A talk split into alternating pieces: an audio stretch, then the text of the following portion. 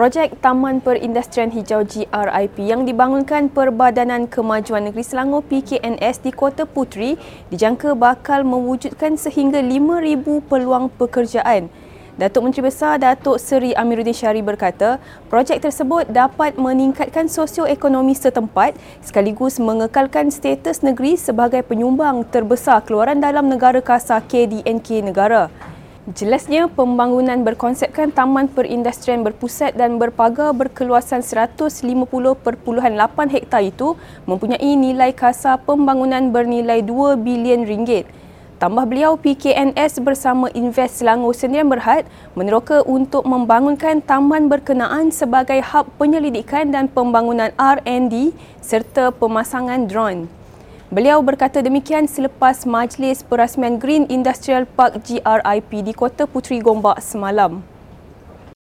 PKNS mempunyai rangkaian serta ekosistem yang hampir lengkap iaitu menyediakan pula perumahan dan juga ekosistem lain dalam kesihatan sebagai contoh ada cell gate dan sebagainya yang boleh diwujudkan sekali dalam satu township perindustrian. Uh, sudah pasti uh, multi layer of factory. Ada yang uh, SME uh, ada yang mungkin uh, micro. Tetapi kita juga tidak membuang ataupun menafikan peluang untuk kilang-kilang yang besar dan berteknologi tinggi. Sebab saya rasa ia akan melibatkan pemindahan teknologi and create uh, quality job ataupun high income jobs. Sudah pasti ini rancangan PKNS kerana kita ingin cuba menarik dan juga mengambil kesempatan daripada perkembangan uh, industri ini yang sangat pesat dan meliputi banyak uh, bidang. Dulu mungkin bidang sosial saja drone ni, tapi sekarang dah terlibat dalam bidang keselamatan, pentadbiran, pengurusan sampailah kepada industri. Ya, sampailah kepada industri yang berat dan industri yang ringan. Jadi saya rasa itu gagasan mereka tapi kita akan tengok kepada ekosistem lah sebab syarikat-syarikat seperti ini memerlukan ekosistem. Perbadanan Kemajuan Pertanian Selangor PKPS menandatangani memorandum persefahaman MOU bersama Pasar Raya Terkemuka Segi Fresh untuk membawa barangan asas yang lebih segar dan berpatutan dalam program jualan Ehsan Rahmah JER.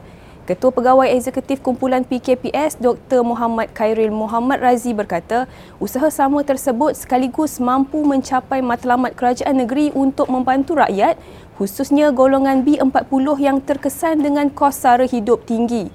Katanya Segi Fresh akan menjadi rakan strategik PKPS yang turut terlibat dalam pelaksanaan program JER dengan menawarkan harga barangan asas 20 hingga 30% lebih rendah dari pasaran.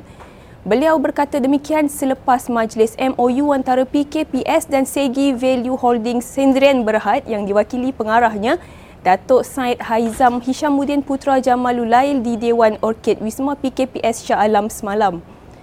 Dalam pada itu, beliau turut memaklumkan lokasi bagi program JER akan dipertingkatkan kepada 15 lokasi sehari bermula 1 Ogos menerusi MOU yang terjalin ini.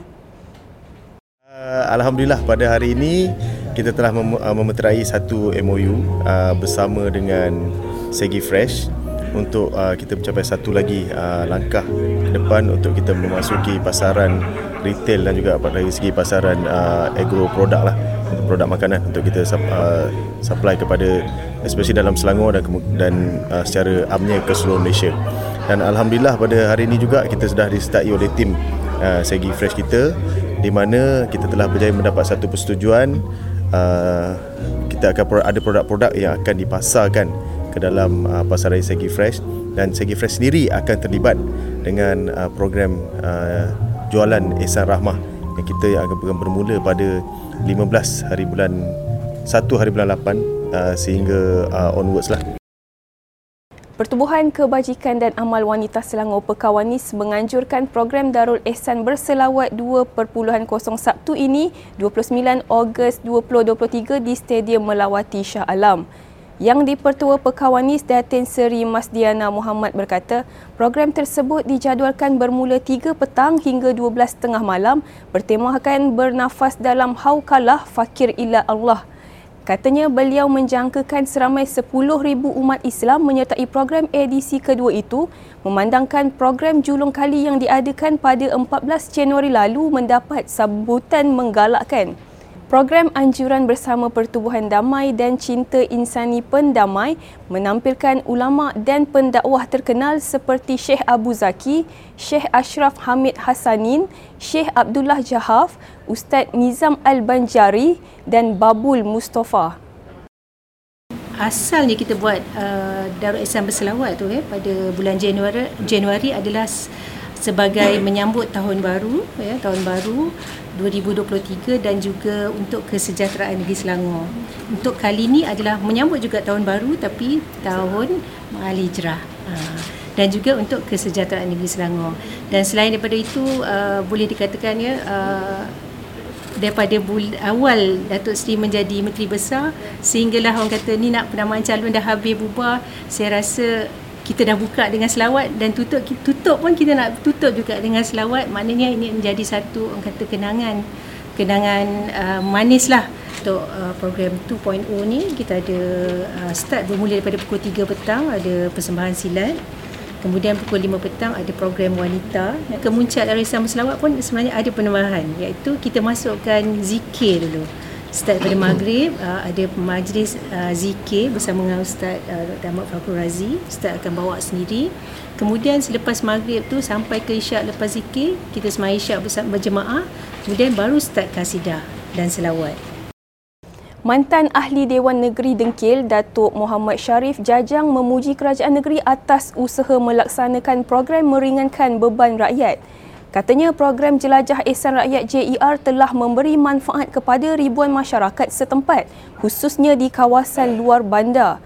Dalam masa sama, beliau berpandangan JER berjaya menyentuh hati nurani rakyat dan sudah pasti perlu dikekalkan demi kemaslahatan bersama.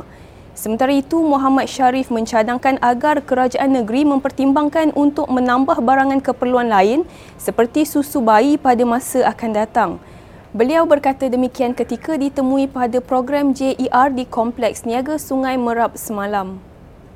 Uh, saya fikir tahniahlah kepada kerajaan negeri, uh, Pakatan Harapan dan sekarang inilah uh, apa ni kerajaan perpaduan yang telah memulakan dan meneruskan suatu skim atau satu khidmat begini melalui mungkin um, uh, anak-anak syarikat ataupun Uh, apa namanya terus menerus daripada bantuan subsidi kerajaan negeri saya berharaplah ini akan dapat di dinikmati ataupun dapat diteruskan daripada uh, dos dari masa ke semasa Sebanyak 200 video dokumentari bakal dipertandingkan menerusi Walk the Dog Festival Dokumentari Antarabangsa yang menawarkan hadiah utama berbentuk geran RM5,000. Penyertaan pada kali ini meningkat berbanding tahun lalu dan acara dijadual berlangsung pada 1 hingga 3 Ogos di Langkawi, Kedah. Semalam telah berlangsungnya sidang media festival itu di Wok Taman Tun Dr. Ismail yang dihadiri pengarah festival Nur Ashikin Zaharuddin serta pengarah produksi Tourism Malaysia Datin Rafidah Idris. Kesemua video yang dipertandingkan bakal diadili empat juri berpengalaman dari Malaysia, Jepun, Itali dan Turki. Sekian semasa hari ini terus layari platform digital kami dengan carian media Selangor dan Selangor TV.